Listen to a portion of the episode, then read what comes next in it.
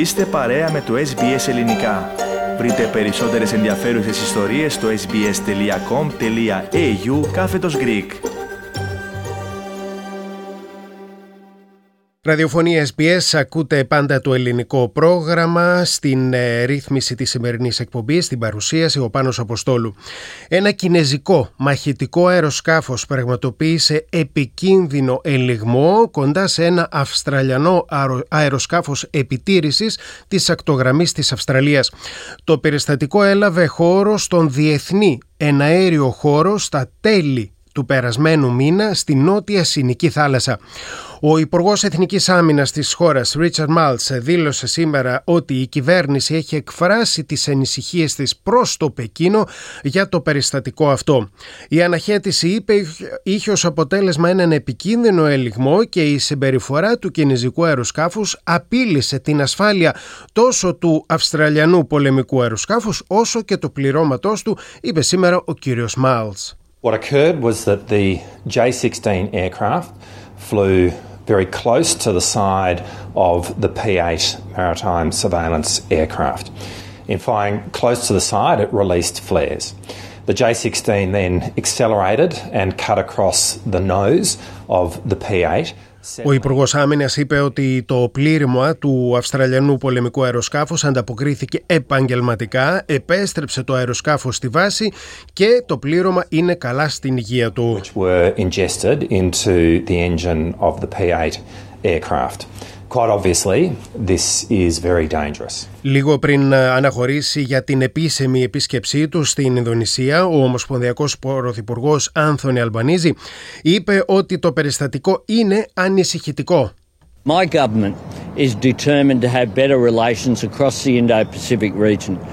Δήλωσε μεταξύ άλλων ότι η χώρα μας, η Αυστραλία, είναι διατεθειμένη να ε, εγκαθιδρύσει καλές σχέσεις με μια σειρά κρατών στον Ινδοειρηνικό ωκεανό. Ο κύριος Αλμπανίζη είπε ότι κατά την άποψη της Αυστραλιανής κυβέρνησης και κατά την άποψη του Υπουργείου Εθνικής Άμυνας αυτό που συνέβη πάνω από τα διεθνή ύδατα και στον διεθνή εναέριο χώρο δεν ήταν κάτι ασφαλές.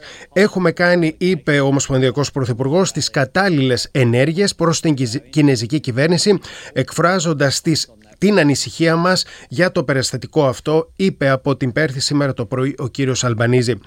Η... Το περιστατικό αυτό έρχεται μόλις τρεις μήνες αφότου ένα σκάφος του κινέζικου πολεμικού ναυτικού στόχευσε με ακτίνες φωτός τύπου λέιζερ ένα αυστραλιανό αεροσκάφος επιτήρησης στην θάλασσα Αραφούρα μεταξύ της Βόρειας Επικράτειας και της Παππούας Νέας Γουινέας. Και πριν από λίγη ώρα ανακοινώθηκε το νέο σχήμα του Σκιώδης Υπουργικού Συμβουλίου από τον αρχηγό των φιλελευθέρων, τον νέο αρχηγό των φιλελευθέρων και επικεφαλής της αξιωματικής αντιπολίτευσης, τον Πίτερ Ντάτον.